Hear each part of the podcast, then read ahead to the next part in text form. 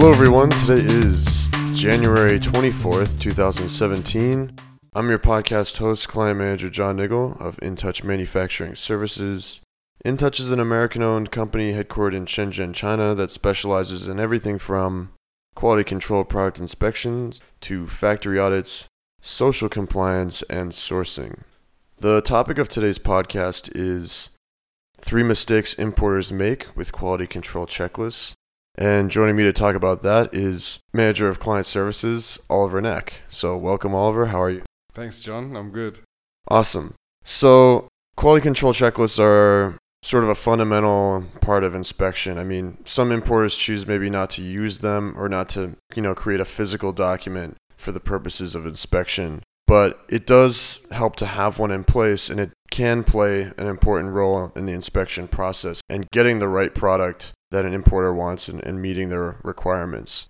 Can you tell us a little bit more about a QC checklist and you know what that might look like? So, a QC checklist is a document which outlines the quality requirements for the product and how they should be implemented.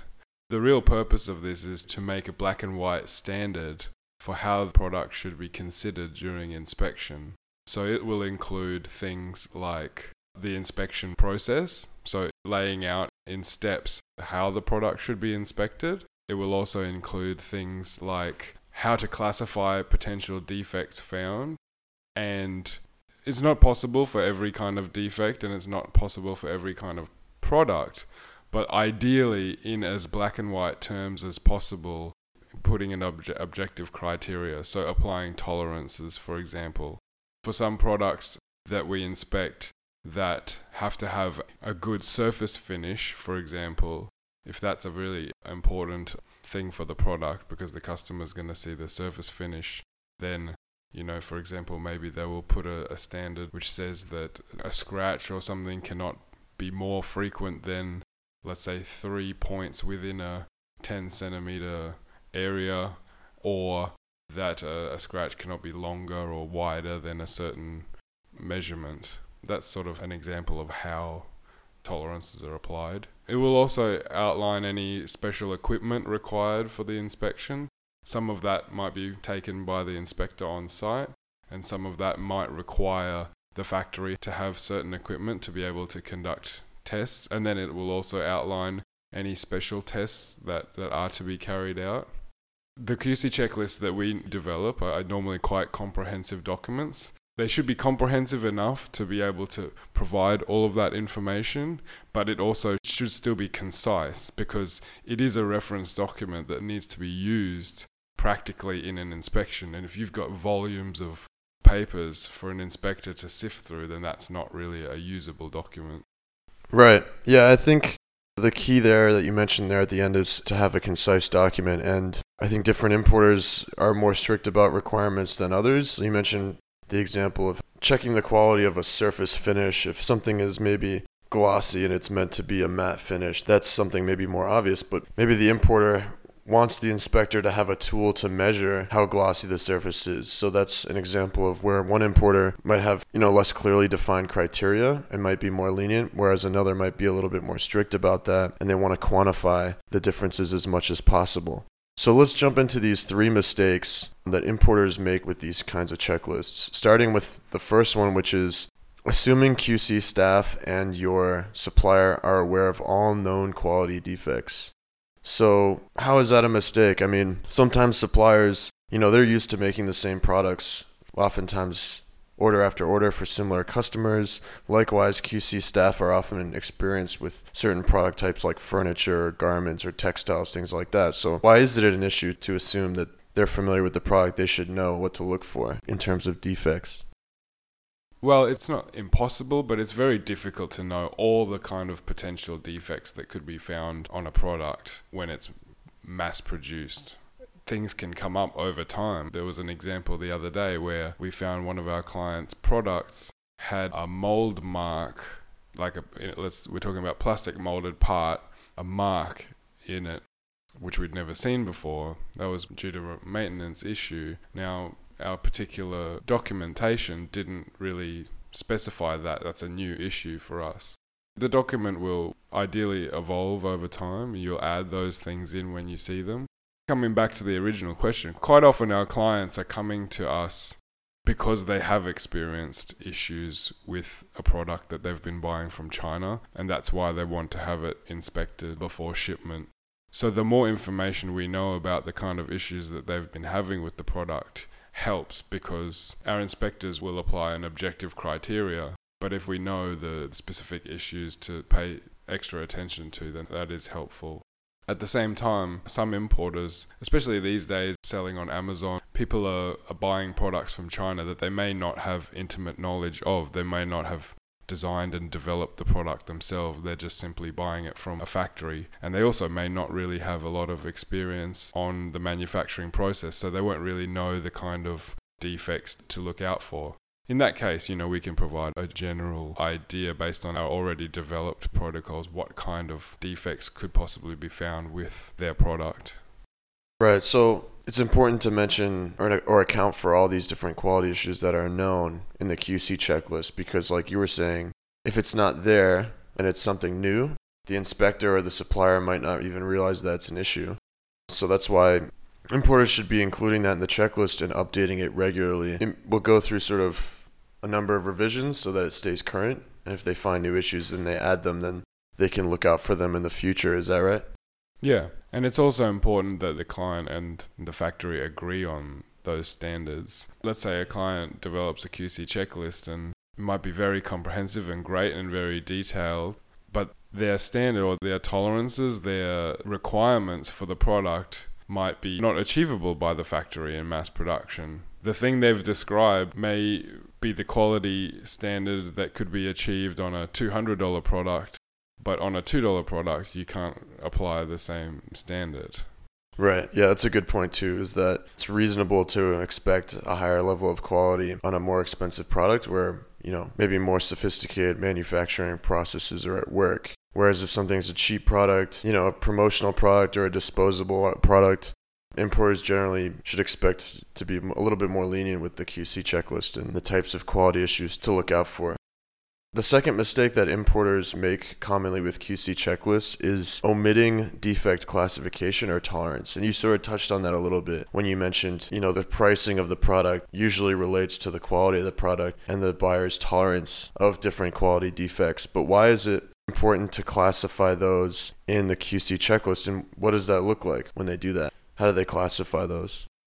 So typically what I normally advise our clients is when they're starting from a blank piece of paper, let's say for a product to develop a, an inspection criteria. First, let's start with the inspection process. How if they were here in China, how would they inspect the product themselves? Our inspectors are their hands and eyes and ears here in China on the ground. So we want to be inspecting the product in the way and applying the standards that the client would apply themselves. So, firstly, by going through the inspection process, how do you handle the product? How do you look? Which which angle do you look at it from? And then, based on the materials and the construction of the item, what are the possible defects that could be found on the product? And it may not need to be so specific at the start, as we've touched on already. The document should be evolved over time. So it can be starting as in as simple terms as any visual imperfection should be considered in terms of how long, how wide, or how frequently it occurs on a product. Quite often, for some products, we'll advise clients to consider different areas for, let's say, applying like a visual defect tolerance. Any surface that the client is going to see or that's important for the visual quality should be considered like a A area and then you can have if the the back of the product is not going to be seen or is, is hidden then it should be considered at a different standard because otherwise it's unfair to consider the visual defects for both those sides on one product. So that's visual defects. Then you have like dimensionally defining dimensional tolerances for the product depending what the product is and what the manufacturing process is some you know precision components have to be exact measurements to the 0.001 millimeter something that precise whereas something like a wooden spoon doesn't need to be precisely a certain length or width. So yeah visual dimensional performance So, particularly for electrical products, the, the power rating that should be tested, and if it's less or more by outside a certain tolerance, then that needs to be defined in the checklist. So, yeah, visual, dimensional, performance, they're the main ones that cover sort of a wide range of different product types. Okay, so these are all things that should be included in the in the checklist. You know, naming specifically the defect, what it might look like. Oftentimes importers will include a photo of what something could look like or how they've seen it presented before. If they can quantify it as you've said by by measuring the the size of the defect, if it's a visual defect, for example, or if dimensions are out of tolerance, often the, the importer can provide a tolerance for that and say, okay, a scratch is two inches or or less in in length. Therefore, it's a you know not a major defect. It would be a minor defect. Whereas anything more than that could be major, considered major. So I think too, you know, adding these to the checklist is something that the supplier, like you mentioned, supplier and the inspector should agree on beforehand. The supplier might come back and say, well, that's not really reasonable to expect not to find a particular issue in some quantity. Would you agree with that? Yeah, we mentioned it before, but it's really about establishing an objective criteria on how to consider the products. I had once a client had a pretty specific QC checklist that they wanted us to use for inspection and they had provided it to the factory and the factory actually called us and wanted to review each point point by point on how we were going to interpret that and it was probably the first and only time a factory's ever done that. But it was really good because there were a few points that they didn't agree on with the client and then they said okay that's good that they understand that. They went back to the client and further discussed those points and were able to come to an agreeable standard that was then used in inspection. Whereas I think most importers will find that a factory will say, yeah, yeah, yeah, okay, no problem, and then the defects will be found after production. So having that clear standard agreed upon by the factory is super important because then it's more likely that their own internal QC will also apply those standards and hopefully then your third party inspector goes on site, inspects and gives a pass rating. It's a good point too, uh, near the end about having that benefit of seeing it first. Often the supplier will let their internal QC staff know to look out for those issues also. And it sort of helps, I think, a little bit with the accountability. The third mistake that importers commonly make here with checklists is failing to include any on site tests. So, on site testing is pretty common. I think most product types have some testing associated with those product categories that are pretty standard. And other times, even if the product's not unique, an importer might have tests that they want the inspector to do at the factory when they're inspecting. So, why is it important to include on site tests in the QC checklist? On site tests are important because a lot of products aren't just things that need to be visually appealing. They have certain functionality and, and, performance that needs to reach a certain standard for it to provide the purpose to the customer.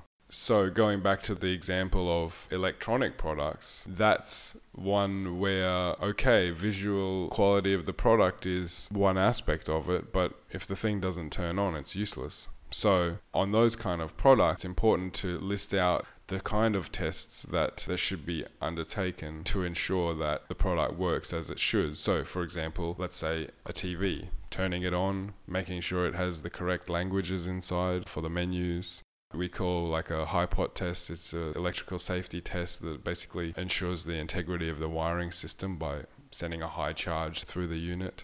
Things like that should be outlined in advance. And, you know, normally a QC company will include those kind of tests as standard for certain product types. But often clients have more requirements that they need tested.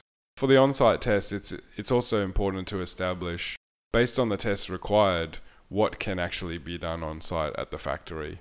Often, factories that make a certain type of product will have specific testing equipment related to that kind of product because that's what they do. For example, we work with a sporting goods company. The factory has special equipment that is designed to be able to test the integrity of that equipment. For example, protective equipment that it can withstand certain force or resist certain impact uh, tolerances. So it's important to make sure that the testing that the client requires can be done on site. And if not, then maybe we need to pull samples to send for lab testing Or in some cases, a client might actually purchase equipment to put at the factory for the purpose of testing their products if the factory doesn't have that equipment. So I guess the key points here are to talk with your QC team about any on-site tests that you plan to have them do, and also they can recommend some tests oftentimes as well that would apply to your product. And then, with that knowledge in hand, go back to your supplier and make sure that they have any of the equipment that they need for that type of on site testing. And, and also include all of this in the QC checklist from the test, the procedure for the test, pass fail criteria, the equipment that they need, and who's going to provide it at the factory to make sure that everyone's ready to go when inspection rolls around. Is that right? Yeah, and also ensuring that the supplier makes that equipment available when the inspection happens. I think the conclusion here, or the lesson, the main takeaway for importers here is getting the QC checklist right and avoiding these mistakes is important because the QC checklist is probably the most important, if not one of the most important documents that they can have on hand to make sure that their product is being held to the right standard and that inspectors are looking at it as if you know, the importer himself or herself was at the factory checking it on their own. And the more clear, the more detailed, while concise, they can be with this QC checklist, generally the result is, you know, a better relationship with their supplier. Often it prevents delays when things might need to be reworked that you know the supplier didn't realize would be an issue ahead of time and the customer gets a better product in the end or one that more closely fits their expectations would you add anything to that yeah, I think at the bare minimum, an importer should have obviously the PO that they place with the factory and then a supporting document, whether that is a QC checklist or just even, you know, if it's not such a complex product, at least some sort of document that outlines the basic quality requirements in an objective way that the factory can agree to. Because if you just simply place a PO with a factory for a product without defining how the standard that it should be and just saying I want I want it to be good quality, it won't lead to you receiving ultimately the product that you require. Absolutely. With that, I'd like to thank Oliver for joining me to talk about these three mistakes that importers make with QC checklists. So thank you, Oliver. Yeah, thanks, John. And I want to thank our listeners for tuning into today's episode and remind you guys to check us out on our social media channels, namely Twitter, Facebook, LinkedIn, for some daily tips, news, and advice there related to manufacturing. You can also check out our Stitcher account. You can subscribe there to our podcast feed, and you can check out our SlideShare account for some presentations there. And if you'd like to get in contact with us directly, you can drop us a line at our company website. That is www.intouchquality.com. Thank you.